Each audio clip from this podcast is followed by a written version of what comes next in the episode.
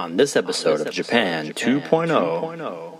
And I think like at times they reinterpret. Like I think Boogie Back is a song that couldn't be as successful in the states. Like it's such a strange sound. it's like a ballady, goofy hip hop. Like yeah, something something about that song just wouldn't make it anywhere else.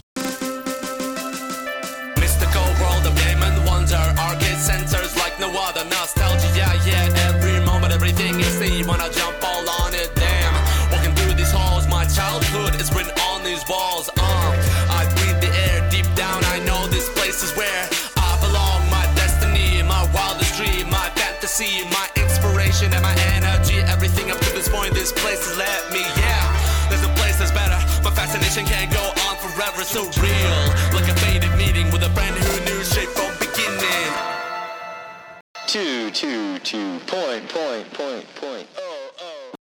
Well, hello, and welcome to Japan 2.0, a podcast about Japanese subculture and all sorts of odds and ends in uh. Japanese culture, Japanese subculture, Japanese music.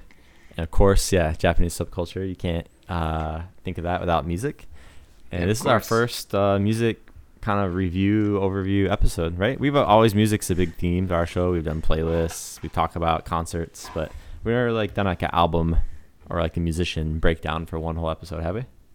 No, I think we've talked about it in the past, and I I think we've even talked about it on the um, on the podcast, but we haven't done it because I think you know you and I probably have we have a different musical tastes at times, and we, we have a lot of crossover, a lot of similar taste in Japanese music, especially. But um, you know, finding an album that makes sense for both of us to you know have an opinion on and talk, have enough to talk about. You know, it's kind of it's kind of hard. I mean, I think there are a number of albums we could probably do, but uh, when we mentioned this one, when you mentioned this one, I was like, yeah, we definitely got to talk about this. This is one of those classic albums that both you and I, I think, are very fond of. I think there's a lot we could do, but because like even if I'm not crazy about it, you're not crazy about it. I think it, you just go through and like listen to it, and like again, one person might be a much bigger fan and know some background knowledge, but the other person can kind of like react to it, you know, which is a big Yeah. thing, big thing these days. So I think if, if the audience likes it, there's a lot of potential. But uh, again, I don't know. It's kind of random, right? Choosing the album from 1995, it like Yeah. isn't. I don't know how many years old. I I don't know how many people are gonna be like, yeah, that's great. Yeah, I don't know. We'll we'll see, but it's uh one that I'm excited by, and uh the, the group we'll be talking about today is Scha Dara Parr, and um You say it. You say it so perfectly every time. Scha Dara Parr. Took- took some I, I can't say. I can't. took some practice, and yeah, I'm sure to a native speaker, I'm probably not even right. I and I have no idea what that means or why why why they're called that. Do you? Yeah, it's it's a very interesting name. Um, it sounds no, nons- nonsensical a bit. I don't know. I, I think we've had our friend Akira explain it to us before, Mm. But I don't remember what his explanation was, or if he was like, "Yeah, it's just nonsensical." Yeah. it actually seems like something he would say, like it's just nonsense. Yeah, I definitely don't think it's um any kind of deep meaning or anything like that. They're not totally that, that kind of group. But um yeah, yeah, so we're gonna go over them and this album in particular, Fifth Wheel of the Coach, which is their fifth album. Um this really reminds me of my first kind of year here and definitely like right when you arrived to Japan. I guess I was listening to it a lot then and that was you know probably the most exciting time about record collecting and stuff. And it was definitely always one of the holy grails for me like finding the album. You see it up occasionally on the wall at a record shop you know and the price is always around uh, close to each Ichiman or under you know. And um, it just seemed like uh, one day you know kind of thing. Yeah, I remember you and I um, talking about them early on, and then uh, you sending me a bunch of like rips that you had done of some of the the albums that you had had, Yeah. and then I remember you asking me to like if I ever saw like SDP albums. You know, to to let you know it. I, I distinctly remember being in this dangerous place. I think it's called Wild Wild Thing in Motomachi, in Kobe yeah and there's like piles of records. it's called are wild honey pie isn't it Wild Honey Pie, that's right. And it's like piles of records where like if there's an earthquake, you're dead. Like, I mean, it's towers of records and stuff. And I remember calling you from there saying, Hey, I found all these, you know, I kept finding SDP records and, and uh, calling you to see if you wanted to pick them up. And, um, yeah, I, I don't, I don't, I think I, it wasn't this record. I th- think you got this record on your own. But Did I you get think we Game Boys together. from there? I think you might have got Game Boys from there. Yeah, I got Game Boys, and I think I bought my copy of um, SDP Gaiden, their Hmm, first there. their first album. Yeah. Oh man, that that's a legendary too. shop. I'm pretty sure that shop has moved. Uh, sad that I thought it closed, and then I've never actually seen the new location. But Yeah. uh, Chris told me that yeah, they're just they moved. They're not in the uh, Mo- what's it called, Motoko Town anymore. Oh, maybe it's safer. Yeah, it's definitely safer. But it, that was such an iconic shop, like an Oh, yeah. infamous, you know, Japanese insane record shop that couldn't be anywhere else. You know. No, no, and you So- could find like hidden a lot of hidden gems because there was just so many piles of records. Like nobody Mm-hmm. had the guts to go through them all. Yeah, we're not exaggerating. We say like literal, just stacks. Like it's like a hoarder's hoarder's house or something, you know. Yeah. And it's under the train track. You're just hearing like the place rumble. Oh, and yeah, Matt would always talk about earthquake nightmare. You know, it was a but a, a crate digger's dream. Yeah, Crate you're right. dream. It was one of those iconic places that you just It had really to see was to believe. yeah, yeah. under the radar, like an inside secret. Anyone who knows it, Lena laughs when they talk about it. So anyway, uh, I remember distinctly finding this album. It was in Kyoto. I don't remember the name of the place. It's on the second floor, and one of the Shoten guy there. You you took me there, and Mm-hmm. uh, yeah, I, I remember finding the one the one that I bought there, and I was so happy. And then when I got home, it's like one of the very rare records I've ever bought that has like it's pretty bad condition. Um, it's a clear album, so it's hard to see scratches on clear albums. yeah, So uh, I didn't know. Yeah, I looked at it. It looked good, and um, I just it was a good price. I was gonna buy it no matter what. You know, it's a hard thing to find, so I didn't need to listen to it. I thought, but yeah, when I got home, uh, I was so sad that I remember like you you showing me and because we were really excited that you got this this record Mm. and I, I can't, do I remember correctly? Were there like cigarette burns on it or like cigarette ash? Ah, Something? this one doesn't- because that happens sometimes when was, you buy um, Japanese records. I, I think you might be thinking I was with you in Kyoto years after this, and I bought a uh, oh man, I feel horrible. Toots and the Maytals. Uh, Oh, okay, a cl- yeah. classic, classic, classic album from him that I've been looking for for a good price too, and that one had a cigarette um, burn through through it. Okay, yeah, yeah. And it huge, the biggest wobble yeah, I've ever bought. But it's imagine that one plays fine. It sounds great actually No problem. yeah, yeah, yeah. But um, a- anyway, yeah. So I was so sad. I tried all these techniques to clean it. I bought like these spray-on cleaners and stuff. I think it maybe even made it worse. I don't know. But um, yeah, it's, it's a good good memory. And uh, but yeah, th- so this album, I just I remember my my unitablist uh, set up in my tatami room in the tatami closet. I literally had it on the bottom. I used to like almost kind of climb. Do you remember that setup I had? yeah, yeah. I yeah, kind of like climb into the closet almost, and there's just one little Bluetooth speaker in there, and uh, a very uh, romantic kind of memory for me. Like it wasn't great at the time, but looking back on it, it seems awesome.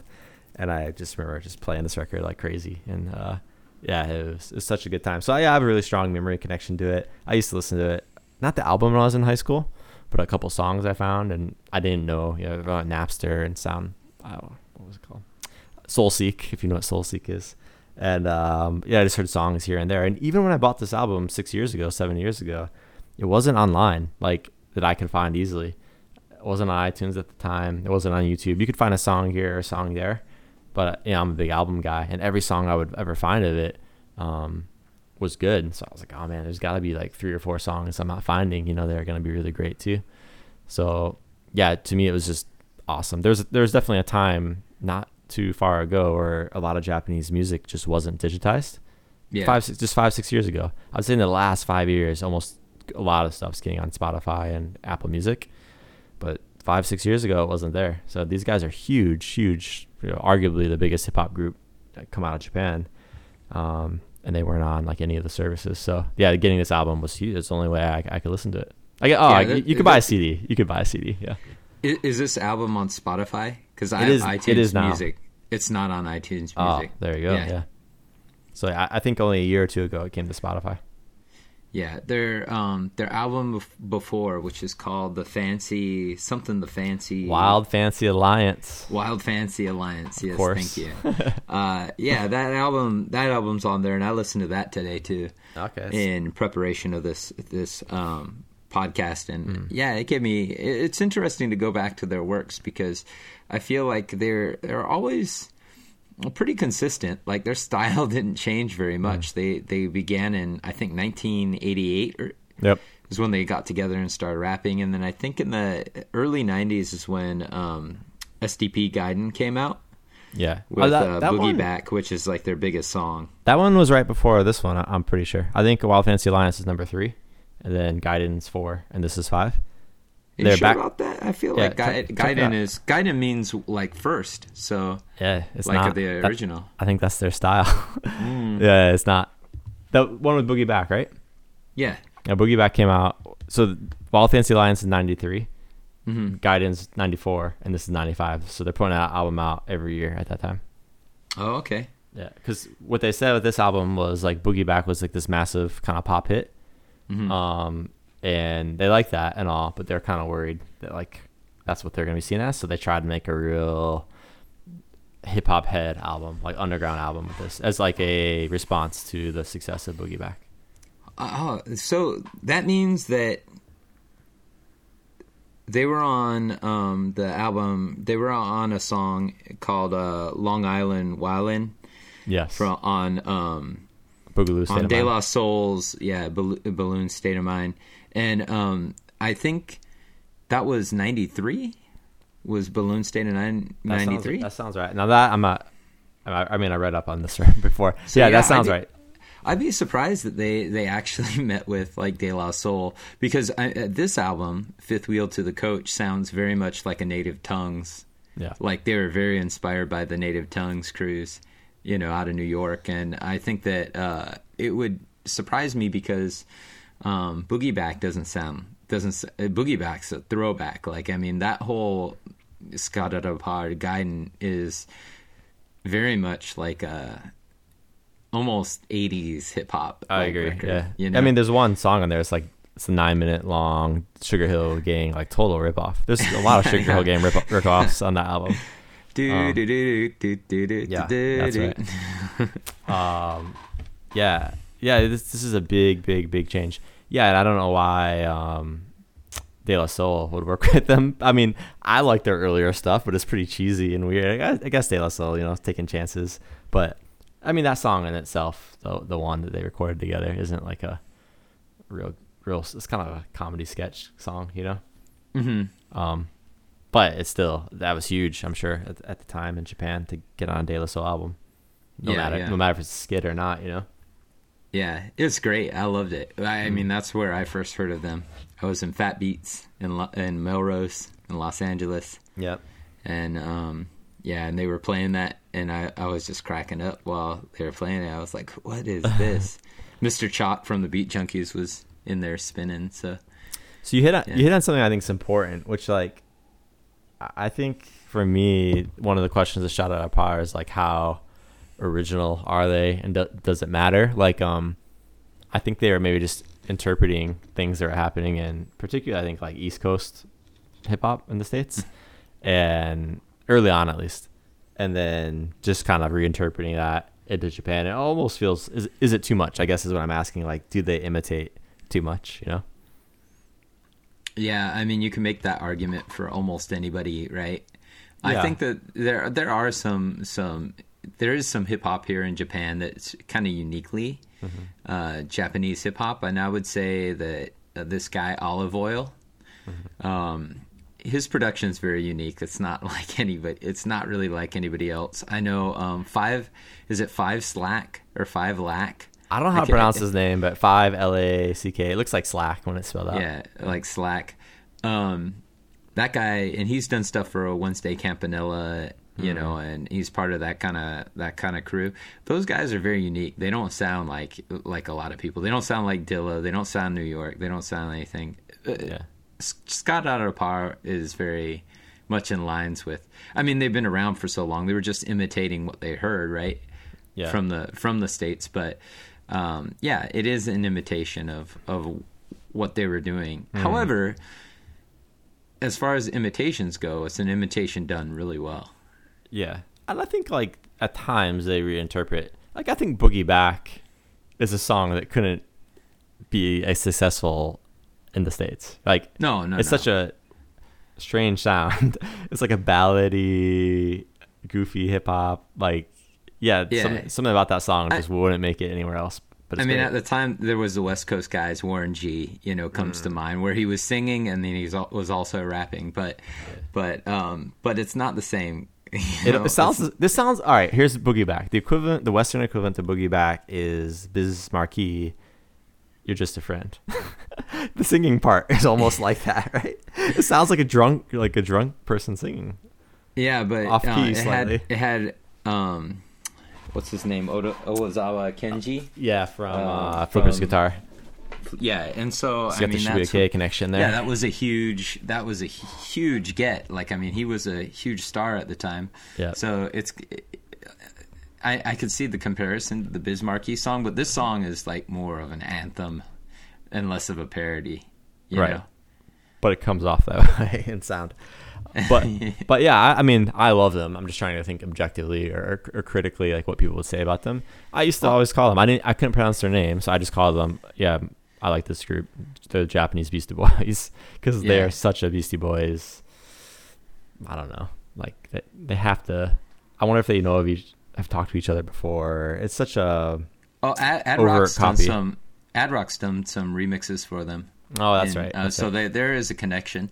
yeah. Uh, I think that, um, yeah, I think the reason why you probably make that comparison is the Beastie Boys are like the first white hip hop group, right, to hit the mainstream, right? Mm. This is like the first Japanese hip hop group that made the mainstream. You know, they're like the for me it's the comedy i don't, I don't there's not many other hip-hop groups Mm. at least at the time that were comedic you know some groups make jokes here or there but like real just kind of comedy you know like just going on and, and talking and cracking jokes all the time.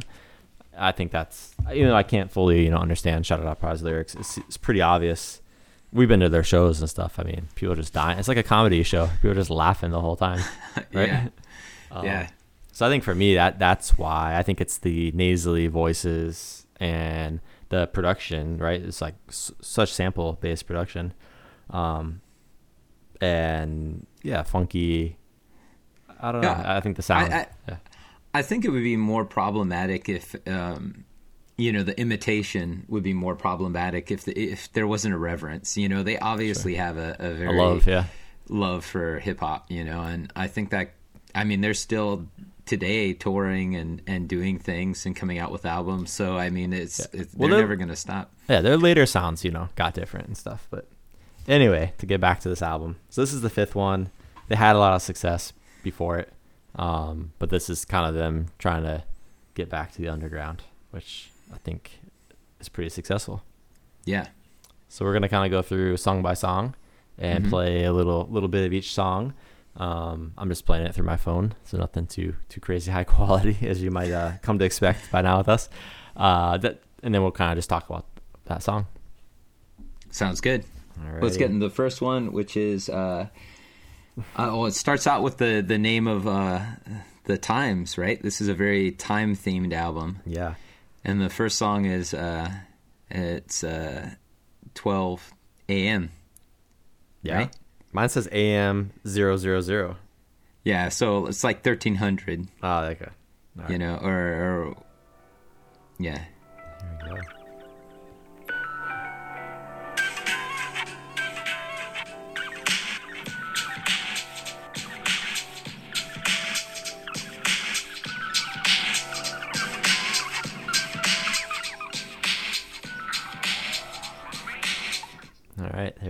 So it sets Yeah, the so- tone. Yeah, it's an interlude. You know, it, it's just setting the the tone, yeah, the vibe of the album, and uh, yeah, not much to say about this one. I like the beat. I really, really mean, like it. I think yeah. it it sets a to me it's like a like a late night kind of like walking through like uh, I picture like a park in inner city. It kind of has like a spooky sci-fi kind of vibe to it. But yeah, great beat. Yeah, I, I was just telling my wife I had this dream. Uh, I have these recurring dreams of where I'm like downtown LA and like none of the lights are working, and I'm just kind of walking around, and I'm like, "Ah, you know, I probably really shouldn't be walking around here at this time. And it has that kind of a vibe to it, It like does, you know, where you're, you're and and the whole album, and I'm glad you brought that up. The whole album ha- has like a late night walking around Tokyo kind of vibe to it. I mean, you're just looking at the artwork on the cover and on the back. It looks like it was taken in the during the daytime, but um, you know, it's all through like a green filter. Almost like night night vision, actually. Yeah, and I could see it them trying to go for that kind of a feel. I mean, I don't think it's a. I mean, it can't be a coincidence that they chose Midnight as the the beginning of this album. You know, I feel like as a darker album, you know, they're they're starting it late at night. You know, it's they're gonna go all the way to the morning, and uh, yeah, I feel like that's the kind of tone you get right off the bat. That's all right. All right. What about track two? What's that one called? Oh, now track two, we're gonna have a lot to talk about. Yeah, why don't you, why don't you play a little bit? This one's called um, B Boy Bungaku. We all know how the story goes.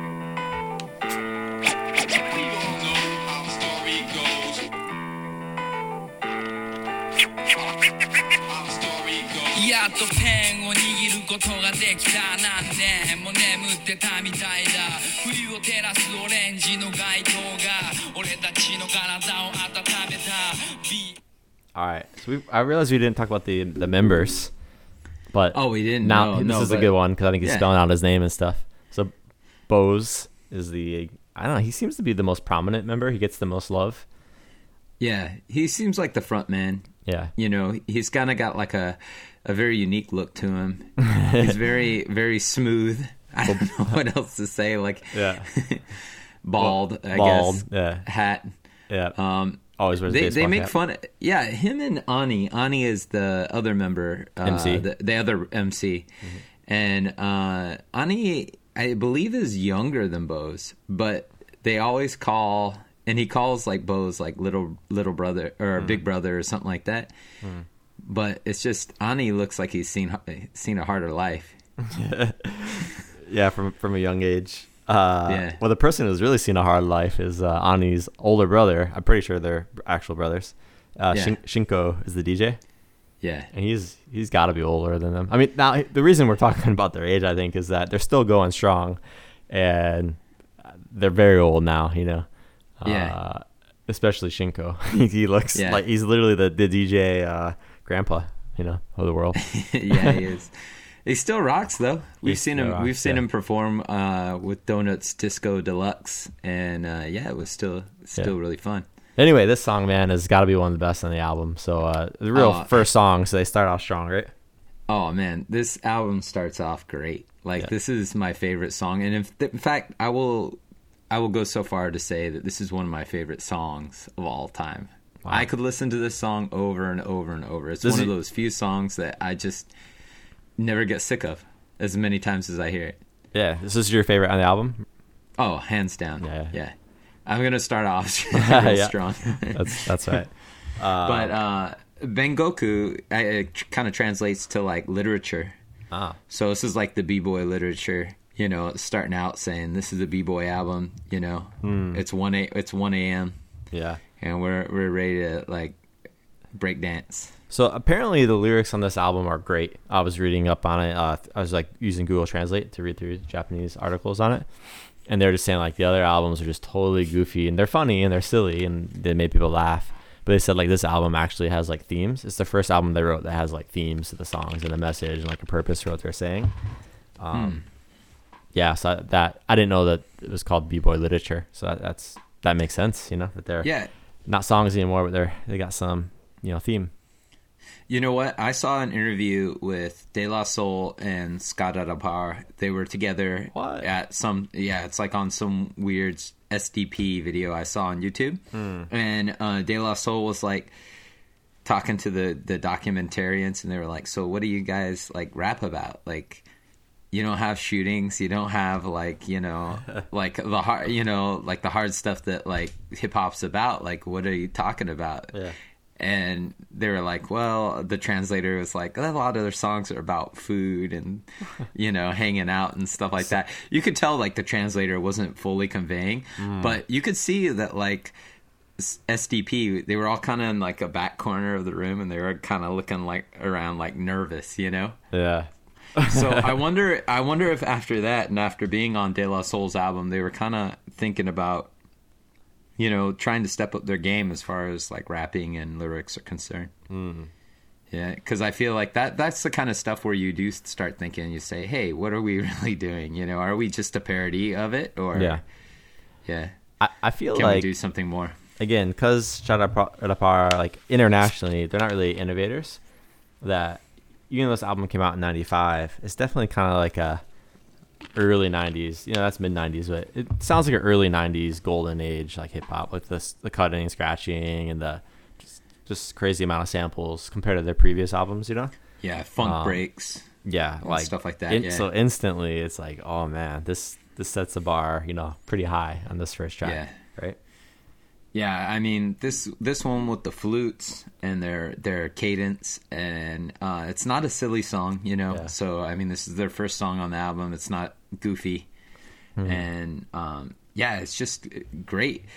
It starts with that Strong Island sam- sample. The uh, we all know how the story goes, which is one of my favorite hip hop songs of all time. Strong Island by the. JVC Force. I don't know that is that '80s group. Uh, no, late uh, early nineties. Oh, okay, that's yeah. a that's a r- interesting sample, right? When people sample like just a year before or two years before, it's always an interesting choice. Yeah, yeah. Yeah. So, um, yeah, it was cool, and it sets it shows that they were listening to good stuff because that was kind of like an underground anthem at the time. Like it wasn't like a mainstream hip hop song, but it was still like it was one of those cool songs from New York that a lot of people like are quite fond of. So, yeah, it's cool. It's it's great. It's one of my favorite songs. The end, the ending where it starts fading out and the the flutes are going. They let that sample ride. Yeah. It's super super cool. Yeah. There we go. Loud flute there. Yeah, yeah, All right, we'll get into our next track then. After that, yeah. Love it. next track, track number three.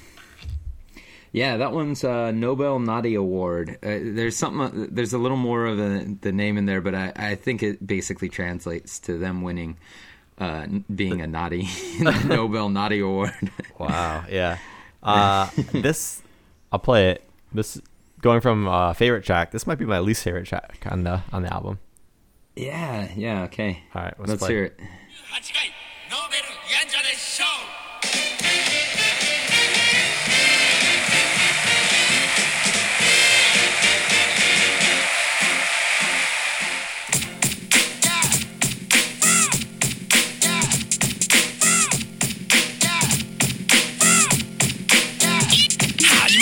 まりますよ。始まりますね。いよいよですよ。ドキドキですね。どの辺がですか。なあこれはまた知って そもそもノーベル賞。There you go. yeah. Yeah, so that's another one. That one feels like it's a leftover from Wild Fancy Alliance. Mm, I, you I- know, listening to that album today, it's just it's a silly album from beginning to end, and all the songs sound like the beats sound silly and stuff, and it has some redeeming qualities. There's a couple of good songs on there, but um, compared to this album, like this was such a step up from. Right, and that's That like one. th- this song's fine. Okay, like overall it's fine, but on the album it's one of the weaker ones. That's the actual song. You know, there's some interludes that are you know whatever, but actual songs is one of the weaker ones. So like, why put this as track two after like such a great song, and then the ne- next tracks are gonna be awesome? Like, I don't know. I would definitely put this like second to last or something is where I would put it. You know. Well, it's also like a, a posse cut because they have the Dassen Three in this this track. So, Oh, Dassen 3 's on this uh, one? Ah. Yeah, the Dassen Three is a Kobe based. Um, it's Kobe, right? I thought they're it was Osaka, Kansai, but right? I, I don't know exactly where. They're definitely Kansai. Okay. Yeah, Kansai based, like it's basically the Scott par of like Kansai. Kansai. Yeah, that's right. They've the, the Dassen Three has been called that, so they've always had a connection. And Robochu, uh, who's featured prominently on this album in, in a couple of parts, uh, he's definitely been like their fourth member He's kind of like their he, honorary he tours member. tours with them, and he, yeah, he's he's really great. Yeah, he is. um, Um, yeah, but even there in that case, like you don't even you can't even tell they're all rapping kind of the same on this track, Mm. and they have like a funny cadence to their their raps and stuff, and and it just is kind of a forgettable one. Yeah, The not reason- much to say about that one. the reason I don't like it, ah, for me, it's not forgettable. I don't. I like a firm reason for not liking. I, for me personally, pet peeve is repetitive music in general. Like, Mm. yeah, I, you, people could argue yeah, hip hop's repetitive, right? Because there's loop based, but Yeah. like I guess lyrics that are repetitive really bother me, or like a core too much of a chorus, or like being obsessed Yeah. with the chorus or hook. I'm not into that. And like this beat, first of all, has like this like squeak sound. it's like a squeak, like it repeats like every eight seconds, and it Yeah, I'm like, yeah. oh, okay, I'm onto that. And then like yeah, the ha ha ha ha. It, yeah, it just sounds too comedy scene. It sounds like a, a kids TV show hip hop song. I don't know. It's just, I find it I find it a little grating. Some of the sounds in it. Um, Yeah, this one's not. I mean, it's not my least favorite on the album, but it's Okay. definitely one of my. It's lower, you know, my uh, rankings. But um, yeah, I know what you mean. I know what you mean about the samples. Like, I think that there there's one song coming up uh, a little later on that I'll talk a, a little more about that. But yeah, if something's too repetitive, I think if you if you find the right loop, it's that it's that magic place. Yeah. You know, if you listen to like the Beastie Boys, they they have some songs that are just basically one loop, like "Root Down" or or uh, you know, and it's not even they they didn't do anything to it. Sure Shot is another good example, but the loop is so good that you just can't deny that. Yeah, this is great. Right. If you ma- if you mess that up just a little, it could become Yeah, yeah. irritating. What's you know? the yeah? The lyrics are the repetitive part that bother me, but in the beat, not that it's repetitive, it's that squeak sound that really makes you realize, oh, this is just repeating over and over and over. And, Yeah. because it's a real um, stands out, you know, so easily that you, you I can't unhear it when I'm hearing that song. So anyway, on to uh, the next, which is Uh, Antarctica story is what it translated wow. Hi. to. Yes. All right, let's, let's hear let's hear It's the ice Antarctica cold. story. Ice cold beats that are ice cold.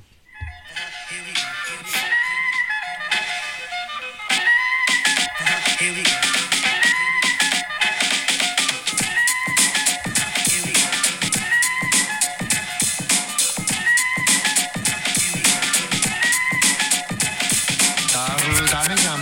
すげえ辛いじゃん睡眠時間足りてないじゃんたかがバイトじゃん今日ぐらいいいじゃん分かってんじゃん簡単じゃん我慢すんの嫌じゃん違うでしょ行くでしょそれが大人でしょ知ってるものま All right.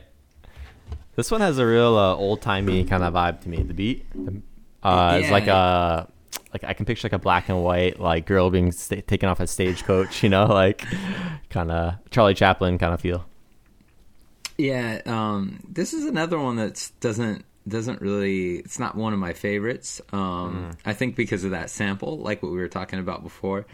Um, it does have that weird ragtime, like Big Bang kind of style Yep. sample in it, and it, which could be cool. I, I feel like a lot of times, you know, that the, they choose something that might just be it just goes overstays its welcome a little too long and even if it's four bars like that that overstays its welcome a little more a, a little too much um you know with their best songs on this uh, this album i don't feel like that's the issue Yeah. but like with their worst songs like i feel like that that shines through and this is actually one of my lower on uh, lower on my list as well I don't know. so it's kind of funny that they start out like so strong. Like those first two tracks, like the the interlude and then the um, Big Bang literature, is so good. And then the next two songs are like, ah, I don't know, yeah. and it gets you worried. yeah. I actually, this isn't one of my favorites. It's just pretty mid tier for me on the album, and I think for me, it's like I'm still getting used to like their delivery here, Uh-huh. and um, Ani and Bo's kind of uh, I don't know the, contrast between them. Like uh, Bo's voice is so like a cacophony kind of of sounds, you know, and it's so goofy, and uh, Ani's pretty smooth. I think smooth delivery, and yeah, I- something about the tones of, of their voices in this one and kind of interplay back and forth. They do a little more than other songs that I don't know. Again, even I can't un- totally understand it. I, I like just the way that they're passing passing the mic. Yeah, it, I mean, it, it's not my least favorite song, but yeah, still, I, I just wish it had a little more going on. Right, right. All right, ready for the next one? Yep. Oh, Here we go. sneak peek.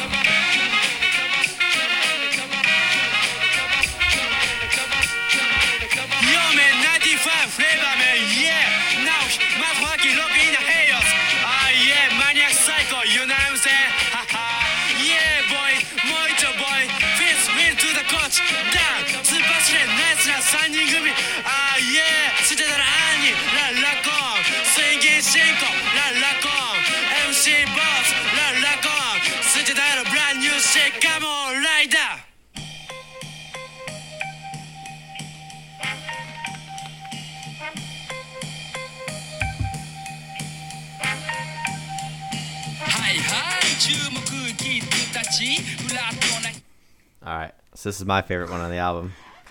Oh, wow. Yeah, yeah, yeah. I'm not a fan of the intro though. I could, I wish it was cut. You re- really, I like the I like the beat of the intro. Um, it's the same sample that they use in one of the um, Tokyo Number One Soul Set songs. Oh, One really? of their popular ones. I think is it Jive Your Revolver or something like that. Hmm. Uh, has has a very similar um, has the same sample basically Mm-hmm. soul sample. Um, yeah, it's kind of nonsense, but I do like I do like the shout out at the beginning. Yeah, Um, I think the beat of this song is really cool. I love. like it's it's I, like really the good, switch from the good beat. intro, like the switch from the intro to that. Like those two just totally different beats. This is such a cool, relaxed beat. Mm-hmm. Um, yeah, and when it starts, every time this beat starts, I don't know something about it. To me, it gets me gets me feeling hype. Yeah, so I, I was going to ask you, do you know what the title of the album? Because I, I, I- the I was- album is it's a, like a really weird title. I've wanted to bring I it up. With the, This song is a this good song, time. be- Yeah. This song is is the fifth wheel to the coach. Yeah, and um, I was wondering what what do you think it, it means? Because I have a like a, a bit of a theory, but or All I don't even know if it's All a right. theory. It's So- just like you got a thought on it. Yeah, I don't know. I'm just gonna talk out loud on it. But like the third wheel, all right? That's the thing. You don't want to be a third wheel on a date or whatever. And Right. then cars have four wheels, so I feel like it's like the fifth wheel is just like the third wheel. It's like another way to say like it's an odd, odd wheel, odd wheel out. But they're trying to be original and make up their own one. And then the two, the coach part. I got no idea. So I'm thinking of like, all right, wheel on a car, coach seating on like on like a bus or something like that. I don't know. Every time I hear the name the, the name of this album, I think of like a, a coach in New York. Okay. like you know, like where the horse horse drawn coach. Oh, you know, Oh, that kind of carriage, You know, yeah, yeah, Why- yeah, why like that kind. I, I- mean, it's like why would you have? Uh, like I think of the a horse and coach. I guess it's not a comment. I mean, you think coach. Okay, wheels and that. I Kind guess of on a on a on a plane, like you could think on a plane, but this is a fifth wheel, But, right? but buses, like man. only we took three. That, we took that bus to Tokyo. Oh, that's true. That's the Or coach. bus. coach the coach bus. Yeah. Well, it, I, I, I- I'm assuming if this is their fifth album or their uh, Yeah, yeah, fifth like release, that's you know, true, yeah. maybe it ha- that has something to do with it. But uh, to the coach, yeah. I mean, it's gonna probably remain a mystery. We should we should ask uh, Aka guy. He's he's a pretty big fan. yeah, yeah, Yeah. we should Anyway, and see if uh, he knows he knows something we don't. But yeah, no, very interesting name for the album. No, I think this is a great song. It's not, it's uh, not my favorite. Hmm. Uh, I'd say it's probably probably pretty high up there though. I like I like the beat. I like the raps. Hmm. It has a good, um, yeah, it's it's a good song. I like that intro. yeah, I think there's a Very lot. Of, Pete, Pete Pete Rock inspired, you know, Hmm. a little bit with the interludes and stuff. for having such a again like uh, oh, what's the word? How do you describe Bose Bose's voice? Abrasive. Uh, yeah, a bit abrasive. abrasive. Yeah, for having yeah. such an abrasive voice, like I, I'm on this album, so many songs to me are just really smooth and relaxing. Like Mm-hmm. just put on the background and like yeah, like said, go on a walk at night or yeah, for me, I don't know, draw draw, you know, make art. It's just a really chill. And um yeah, this is one of those songs. And again, I, I totally recognize his voice is so wild, but something about it, I guess it's just the beats and Ani are, are holding it that way for me. yeah, it, it just works. Like you know, they're they're rapping off of each other and and just like over the beat. It just sounds really good on this album. You know, where some of some of their stuff like sounds a little cheesy, but at times, you know. And I have like their um, I have some of their the Poteen hits Yes. or whatever. There some releases like some B side releases that they released on vinyl. Yeah. And that thing has got some songs that you're like, what is this? you know. Yeah, yeah. And his vocals, yeah, his vocals really stand out in that stuff. But here, you know, he was playing it down, and he was just trying. I think they were trying to be smooth. You know, they're Yeah. trying to be in line with like the stuff Native Tongues was doing. Mm-hmm. All right, ready for the next one? Yeah. The big hit. Yes.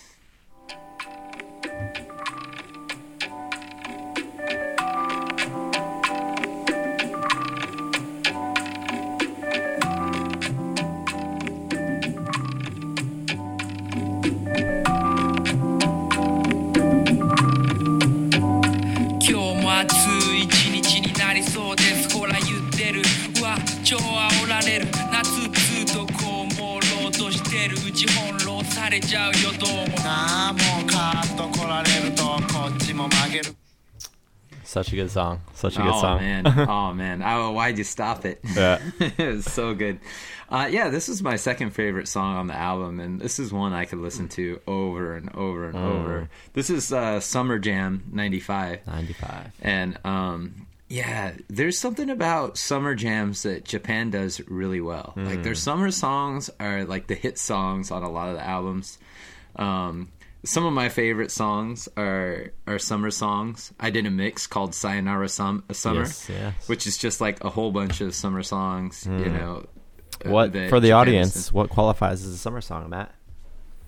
Oh, they talk about summer. It has to have I summer mean, in the title.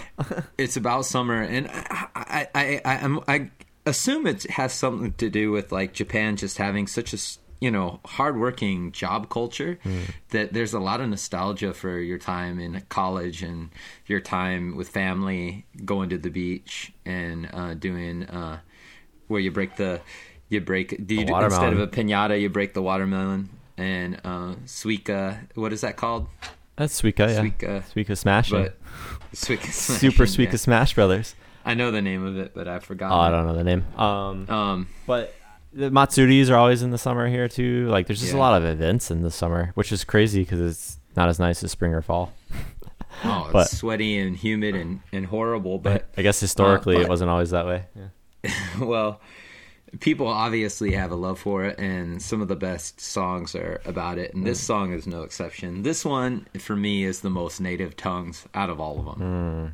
You know, I think is this the one that has like the Q-tip sample in it? There's one of them that has a like Q-tips like kind of scratched like his voice in one of them. Oh man, I you're schooling me. I I don't think I know that. Yeah, I think it might be this one, or it might be the one before. It might be Fifth Wheel of the Coach. Um, but uh, I believe it's Q-Tip that they have in there, okay. and um, but this one sounds like a Midnight Marauder. Song. like Definitely- the beat definitely is Midnight Marauder. so smooth. It is. There they, is- they must have heard that album, and they must have been like, "We got to do a song like this. Well, this." there's the inter- it's the interlude. I think you're we must be talking about the same thing. Yeah, there's an interlude on Midnight Marauder, and it's like the very similar beat. Then it adds um uh, there's a layer of like a uh, Hispanic uh, bit of a I don't even know the right name tango I guess. That's what's coming to my mind now. A bit of a Brazilian kind of you know flavor Yeah. I think to this one.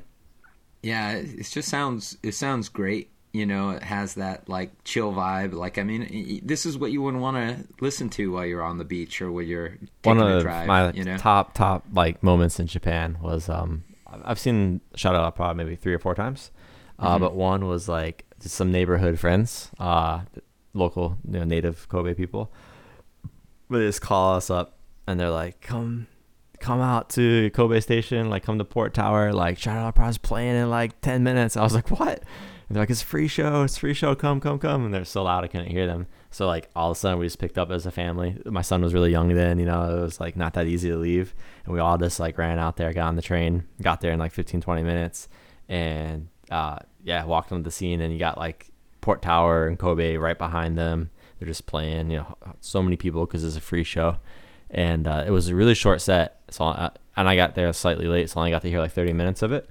But uh, this was maybe the second to last song they played that night, and it was just it was midsummer, it was so hot, people were in yukatas and stuff, and uh, it was just so awesome, awesome to hear it. Like I just couldn't, Oh, yeah. yeah, I was just like, man, I can't believe I'm in Japan. Like this is awesome.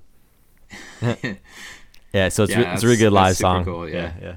Um, yeah, this, this is a classic. They play it at every show. People go nuts for it. They know all the words. Um, yeah. yeah, so good. Yeah, I, there's something about songs that have 95 in the title, and, and I think Tokyo Number One Soul Set, their biggest song, is something about 95. That was a good year. And then, uh, yeah. And then, yeah, another, if you like this song, you know, I recommend Kaseki Cider's uh, Ja Natsun, Natsune, uh, which is like uh, Hey Summer, I think is what it translates to, or something like that. He'd be another good And- one to do on on this show. Again, like you're a much bigger fan than me, but I got a lot of questions. So About what? Kaseki Cider. Oh, oh about Kaseki Cider? yeah, yeah. he'd be great. If you guys don't know him, go listen. If you like Shut Up Yeah, yeah. so far, he's another one to add to that- your list. and that song that song is fantastic they've done a lot of work together too Yeah. Scha Dara Parr and Kaseki Cider so yeah check him out too All right. come on I hope you like Jig- Gigolos. Here we go. Let's jiggle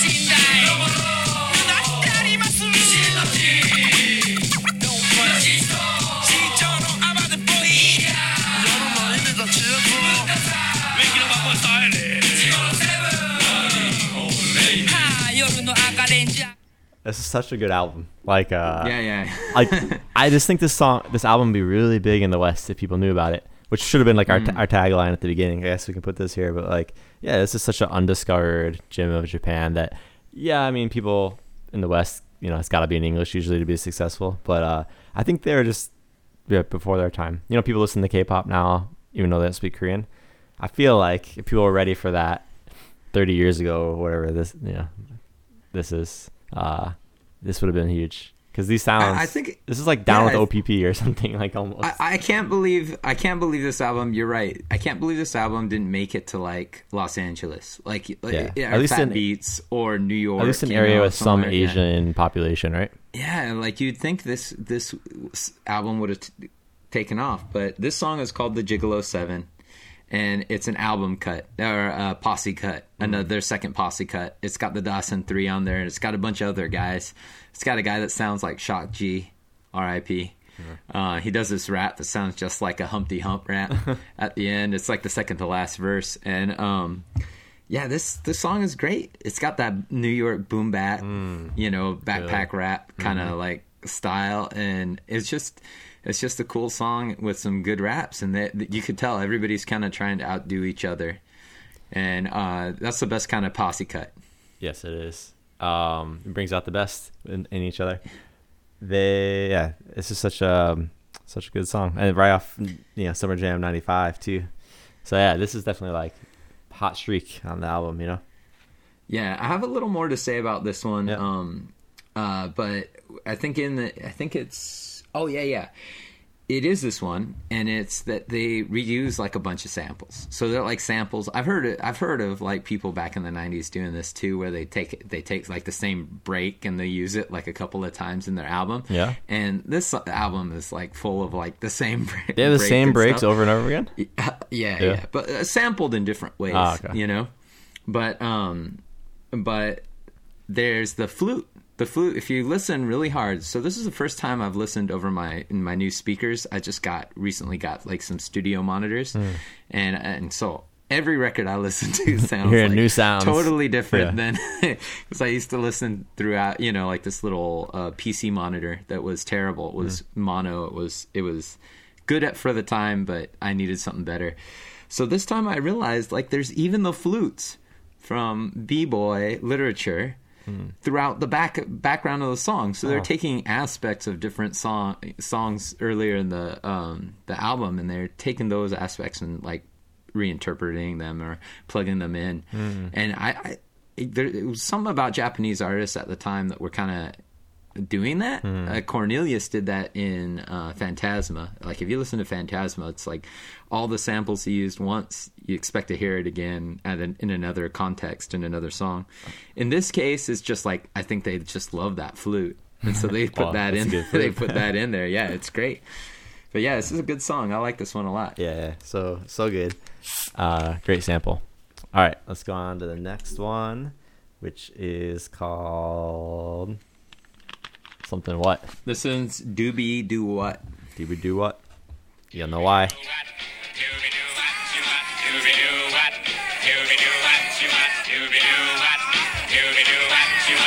What.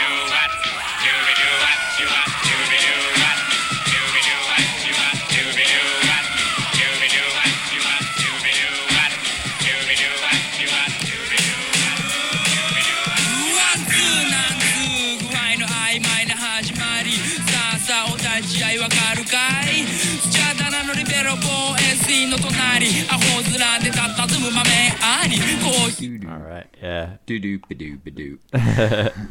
Oh, so good. Yeah, yeah, Yeah. This is a this is my favorite of their silly songs. You know, it has like the silly, like the bass line's dope, but it's like a goofy kind of. I think like the do we do what right is a silly Yeah. phrase, but it, it works. Is that is that a sample from uh, Terry Gilliam's Brazil?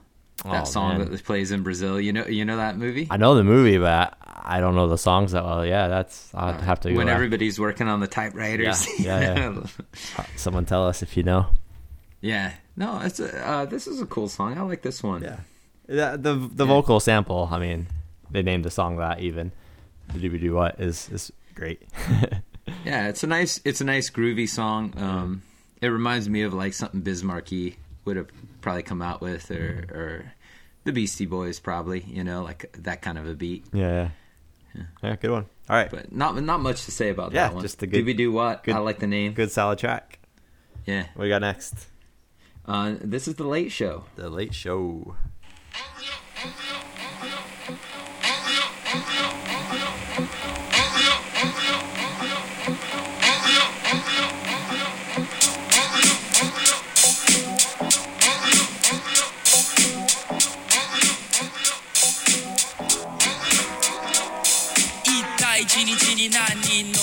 遅刻していると思いますか待ってる人たちはもちろんいたいが待たせてる人は All right. The Late Show is my least favorite song on the album. Yeah, there's a beat switch later that changes it up a little bit. The second half of the Yeah. song. Yeah, but mm, I I guess my my problem with this song is um, it has one of those like you were talking about loops. Yes. It has one of those loops where in four bars it doesn't work. However, the first two bars sound kind of cool. Like the bass line that they use, it's mostly a bass line and drum beat. And that bass line sounds kind of cool if it would have done something different at the end. But it just, flat. it just doesn't Fell have flat, yeah flat, it just doesn't it doesn't have any cla- uh, character i guess um yeah, Yeah. yeah no i was disappointed with this one Yeah. yeah My, I Um, my- maybe my second least favorite, unless I'm not remembering uh, the last ones. Yeah one thing i will mention is it's the late show right Yeah. and uh we're heading back into like uh where they name the the uh songs after time yeah which i believe yeah i guess it's the last one the last interlude that's the the time but Well, um well, we'll there's another one. I think it Yeah, involves yeah. time too. All right, on to the next. You know the next one's called? From No, I don't know the name of this one. I couldn't get a translation. Um, it's called From Somewhere. it's we don't- got a lot of kanji. We don't know where. Let's go.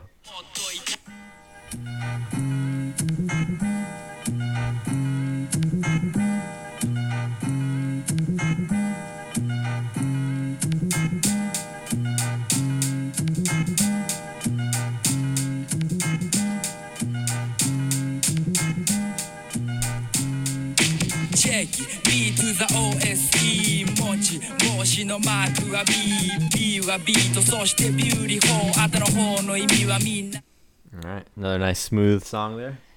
Yeah, Last this one's a very boom boom bat. Yeah, New I York like the boom bap strings. style, There's you know? cool little Yeah. plucking of strings going on. Add some layers there. Yeah, I, I this is one of those songs that I feel like I, I should like more, Uh, and I, I just don't. I don't love it. It's Yeah. good, but I don't love it. You maybe know? on It's repeat, just repeated listens, I think you grow into The- this one. There's a nice, uh, nice and smooth reference. Um, Ani does like a nice and smooth uh, homage in the song, and I thought that was cool. Oh, really? Yeah. So uh, keen, keen-eared listeners Listen out for be that. able to find that. Yeah. Yeah. But yeah, it's just a fine song. All right, so this next one I think gets the time slightly again because it's called Ultimate Breakfast and Beats. So it's like you've been out all night, you know, and then Yes. as we're hitting the morning time. It's time to get some breakfast and beats. Yeah, and it's a play on the New York uh, Ultimate Breaks and Bre- Beats. Right? Of course. all right.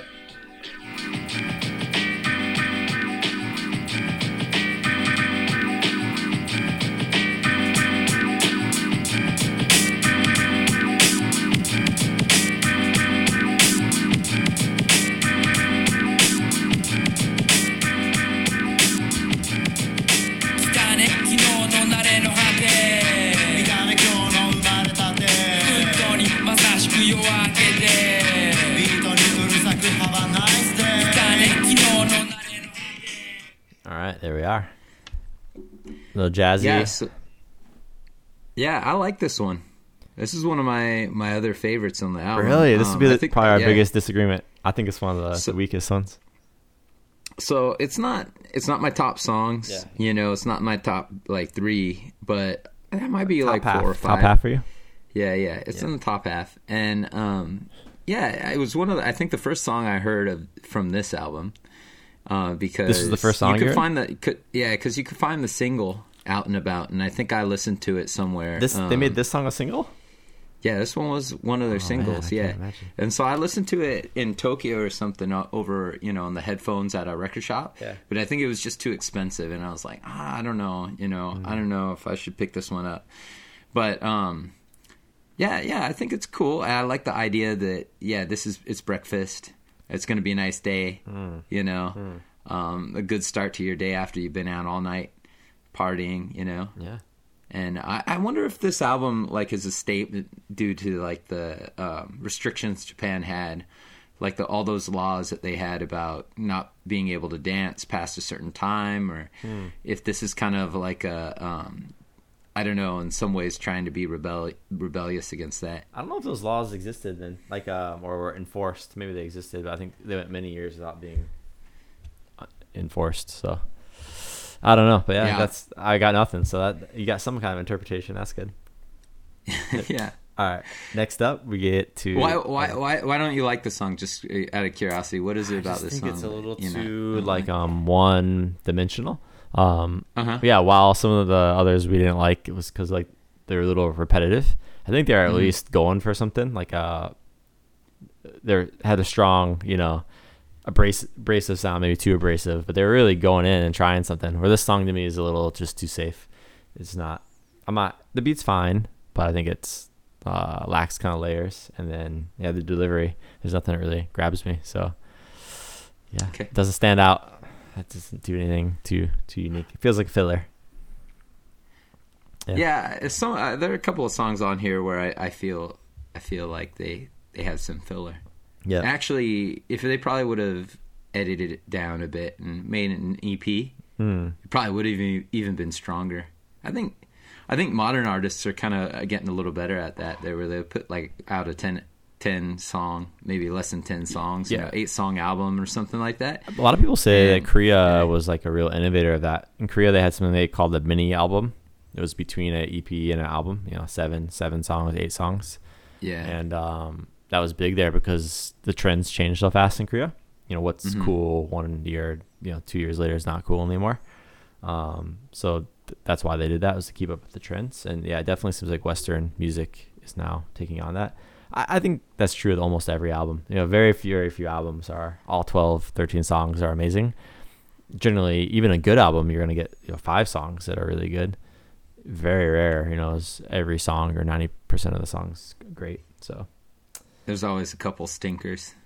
yeah, yeah. Yeah, I, I even we're being hard here and being critical, but for me, even there's not one song on this album, you know, that I don't like. I, I like them all, but rel- relatively comparing them.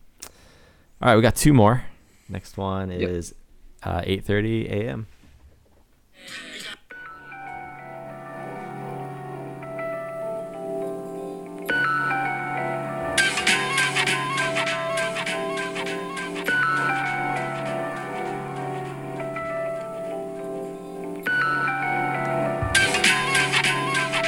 Yeah, that's pretty much it. Another another another It's the same. interlude. It's very reminiscent back to uh, midnight. Yeah, so uh, you know, I, I do like albums that come back around to like the beginning again, and uh, especially when you used to drive around in a car and the album kind of got to a place where it was just going to restart. You know, the CD was going to restart, and when the, Well, the tape when it had a good tran- when it had a, that perfect transition, like there's a couple of albums out there that that do that really well, Hmm. and um, uh, but yeah, I think this. Th- I actually wish this album ended on that song I- again. I'll take the next one is called bonus track. So like Yeah, it's it's like a secret song, you know, you gotta take it as like a bonus. It's not official. it is. It is, but I I think it would have been a little more artistic to Yeah, end it I on I where agree. It, where it began from, and I feel like it would have made the whole thing a little more a whole, right? Hmm. But um, but it is nice always to get some bonus beats. So I mean, I can't be too. I can't complain too much. That's right. Let's just listen to the bonus beats. Oh, this is from my favorite track.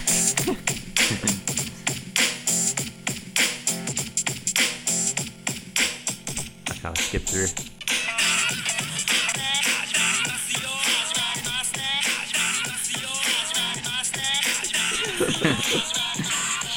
yeah. Yeah, they could have. They could have done with that. My least you know? favorite track is just repeating it over and over again. Well, the funny thing is, like on the on the CD and stuff, I, I would if it's a bonus, like it feels like it should have only been on the vinyl release. you Yeah, know? yeah. What's on Spotify? And I think so- that would have made more more sense because then you could have you know started out with that, and then DJ DJs could cut in, you know the the full song. You know, it would be nice to have that like instrumental or bonus beats. You know, Yeah, yeah. but um, yeah, it's a weird ad- addition to the end of the album. It is. Uh, yeah, it doesn't feel like like that. Doesn't feel like the end, right? No, it feels So- like a joke. uh, all right. No, I I mean uh, we- we've we've talked about this, and you just mentioned that like you know you didn't want it to sound negative, and I don't want to sound negative. I mean this is a great album. Yeah. you know, like even even some of the the songs that are less less good are my least favorite. Yet they're still still pretty decent songs, and you really could put this this album on and just play it all the way through, and and you don't really have to skip around that much. You might skip one song, Yep. you might move it move around a little bit, but yeah, you know, the late show. I'd probably I'd probably skip the late show, and that's probably my least favorite. And then everything else I'd listen to. Yeah, I skip track three Yeah, and the bonus beats, which are just track three mixed up. more bonus, more of track That's three. it. Yeah, Anyway, yeah, it's a really, really awesome album. If you're looking, uh, if you're not like a normal hip hop person, you know, I think it's a great album because the samples you're yeah, using a lot of classics and catchy, and you're gonna at least like Summer Jam '95. If you, if you're hesitant, if you made it this far, go listen to Summer Jam '95, and that that's for everyone, even if you're not a hip hop fan. yeah. B Boy Bungaku is my recommendation. Hmm. That's a great song. Like I, like I said, one of my top songs of all time. It's it's great. Love it. It's a great one. Yeah. Anyway, I think that's about it. Uh, you wanted to No, no. go over the album, right? there's- Yeah, yeah. So I, I asked you uh, before we started to get the the album, Yep. um, because on the inside there's a comic book, There is. Yeah. and so I wanted to ask, like, so you remember Japanese comics start from the right side Yeah. to the left, right? You start at the top Yeah. at the right side. So um, I want you to tell me the story of that top comic, because there's three. I, from what I could tell, there's either two or three comics on here. All right. These were all drawn by this guy called Skate Thing. And he did he does like illustrations for their albums. Yeah. And uh these are some pretty funny. Well, first of all, uh, we're gonna have to like yeah put some visuals up for this one. so I guess uh, go to our Instagrams. Probably post the most visuals. Go to the Instagram and I'll, I'll have the images there. I, I think it'll be funny just to hear at least this first story, like yeah. what you think. well, you can scroll through about. and look too with us. So the first one, all right. My first impression is the guy's hat looks like a vinyl record, all smashed up, like melted around. But then I look Okay. like the yellow thing. I think is the inner label. Then I look further and think, oh yeah, he's like a, hat.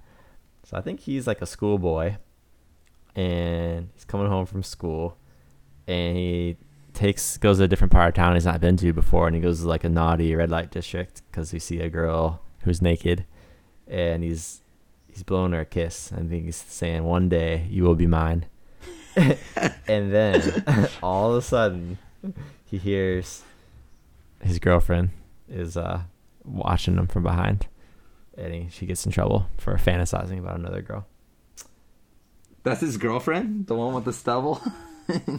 No, I'm on the far left one with the the red on the background. oh, so he's okay, like okay. the the sound bubble coming off screen is still one saying, "Hey, you know, I caught you, Oh, okay, caught you red-handed," and he's like, "What, naughty?" No, probably he never had a girlfriend. Now I'm thinking about it, like with the way he looks. But anyhow, all right, then we go down to the next panel, right? And we got all right, the cool. Oh no, sorry, that wasn't his girlfriend calling. That was the, the bullies. The bullies from school are like, "You'll never get a girl like her. She's she's mine. That's my girlfriend." And they come pull up in their cool car and their cool haircuts, and they look 20 years older as cool kids in school. Always have beards and stuff before the rest of us. And they're just teasing him and ragging on him, making fun of him, and he's just uh, totally humiliated to be called out like that in public. Oh man, now what's happening? who's this? Who's this guy? Uh, I don't know, man. Uh, takes a turn of events. You want you, you want me? You yeah, want me fill to take a fill turn fill it in. one? What Okay. happens here? So I think this is a different different one, and um, Oh, we're starting a new it's comic here. Yeah, Oh, this is that's this why. is like a this is like a he looks like Brutus from Popeye. Yeah. and he's you know he of course he's like a, the player, you know, and he's got three girls with him at the at the snack bar or wherever he's at, and he's he's trying to be cool, listening to S- Scott Par on the system. And they're laughing. The girls are laughing because the lyrics are so funny. Mm. And he's like, uh, oh yeah, I know Bose. He's like a really great guy. And as he drinks his wine and he spills like wine all over his his fancy uh, silk shirt, uh, the woman is so impressed with his Scott Scott out of pocket She, knowledge. yeah, she's drunk too. Her face is red. No, I got stuck on the yellow panel with the guy in the white suit. That's where that's Oh, where I yeah, needed help, Matt. Oh well, that's where I think. So he's wearing like a black school co- uh, costume. Yep. This is the kid that sees the the naughty picture from the red light district. Yep. And uh, when the school bullies scare him, they call him out, and they say, "Hey, stop looking at the the naked ladies." I think he goes white, like his whole school school clothes go white because he was so frightened. And as he's running, he gives a little fart. You see the little fart coming. I thought it was just his feet moving quickly, you know. But hey, Oh, okay. each their own. Yeah, yeah. All right, we gotta do the next one now. I don't know. I don't know. We have to do it. It's such a visual thing, but I did think it would be funny to talk about some of the artwork because uh, their albums are, are usually covered with cool illustrations. And, The outside and, and inside, the dichotomy is so strong. The inside is so goofy and weird, and the outside is like this kind of cool underground tone and the Timberlands, you know. It shows Yeah, uh, both sides of Scha Dara Parr, right? Yeah, their their street side and their their uh, silly, silly side. side, yeah. Well, anyway, man, thanks for listening along. Hope hope you like it. If you got uh, other album reviews you want us to do, yeah, let us know who you want us to hear us talk about. Maybe we'll do it. Artist reviews, album reviews, whatever. Yeah, just send your favorite uh, Japanese artists our way, and you know we're just interested in learning about new music all the time. That's right. Um, you know, I, I'm already thinking after doing this one, I, I'm thinking maybe we can do one or two more. You know, Yeah. at least until we could start getting back together to go see concerts again. Right. Yeah. Part of the reason we're doing is the this goal. is the pandemic, right? And you should be staying home. Although some places, you know, people are getting the vaccine by now. But uh, yeah, we're Yeah. trying to give activities. Matt and I can't do anything. We're Japan has one percent of the people with the vaccine. Oh no, no, no. So we're gonna be stuck inside for a while. So uh, yeah, Yeah, these are you know everyone can go listen to music again. This one's at least on Japanese Spotify, and by now everything's on YouTube too, right? So you can YouTube Yeah. Fifth Wheel of the Coach. Uh, you can look at the episode for the spelling of Scha Dara Parr. Not on iTunes, unfortunately. Yep. But uh, Yeah. yeah, it should be on YouTube. Yeah, well, Speaking of social media, that's right. We're uh, all over the internet at Japan 2.0, spell out point. And uh, yeah, Twitter, Facebook, uh, Instagram. Probably most active on Instagram right now. that's right. Uh, I still gotta fix. I gotta fix one of our accounts, our our face, uh, our Twitter account. Hmm. So yeah, maybe I'll do that tomorrow. I it's, I keep. I don't know. I've been lazy about it. I Uh, guess. no worries. I'm not. I'm. I'm not a big Twitter guy, so I'm not dying to get in there. You can just tell me what's going on there, and I do the. Okay. I do the Facebook messages. Uh, Yeah. Anyway, yeah. So this fifth wheel of the coach. I'm sure we'll choose some awesome part of a track. We just played the intros, right? But there's a lot of cool beat switches and stuff. So we'll, Yeah. we'll choose a good moment here at the end. Well, enjoy the cool sounds of Bose, Ani, and Shin- Shinco. See ya. Shinco. Shinco. Peace. See everyone. We all know how story goes. We all know how story goes. How story goes. やっとペンを握ることができた何年も眠ってたみたいだ。冬を照らすオレンジの街灯が俺たちの体を温めた。BOSE ビタミン C を噛み砕き水をひと飲み。ピントは遥か彼方向こうに。このギターのリフとともに。よし今だ通りを横切れ。響く掛け声北風に消され。呼吸整えタバコに火をつけ。はっきり言うぜ聞いてくれ。色眼鏡の詐欺師がイラつかせる。あそこんちのピザ食うのはもうやめる。よしんこ君やビーツえな。あの例のフルートルー。プ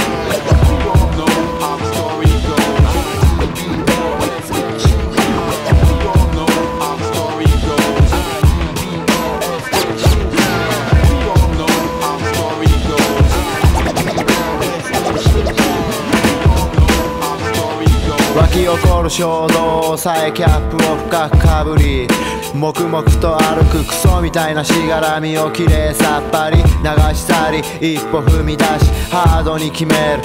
えー、えー、愛垂れるパワーオブ10のように10の25乗からマイナス15乗行き来しながらアップやダウンを繰り返し再び当たりをぐるり見回し白い息とともに吐き出される。パート2のようなフレーズ続々と続く打足のごとく即効かないが程よく残る。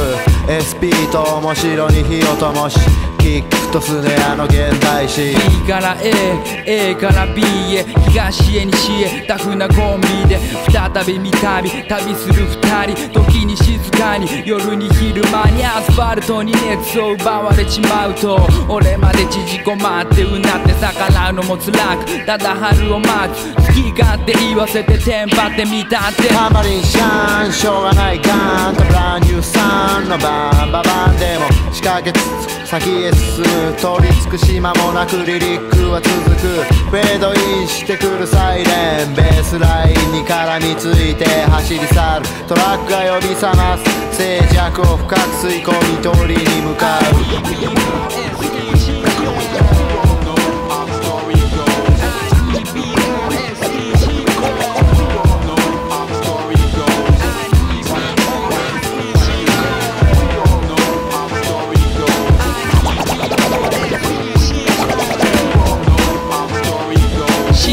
がクリエイトするビートはお前の目の前のステレオ本来の姿に呼び戻すに違いない。ああ全く同感だ。しかし何千万回聞いたかもわからないループの谷間に流れるせせらぎにはみんな気づくのだろうそうか願いたいが腰に来るようセットされた様々な声や言葉の行方は走る車の中から見たこの通りのように承知の上だ。寒くない冬などない。深い闇の中空に向かい。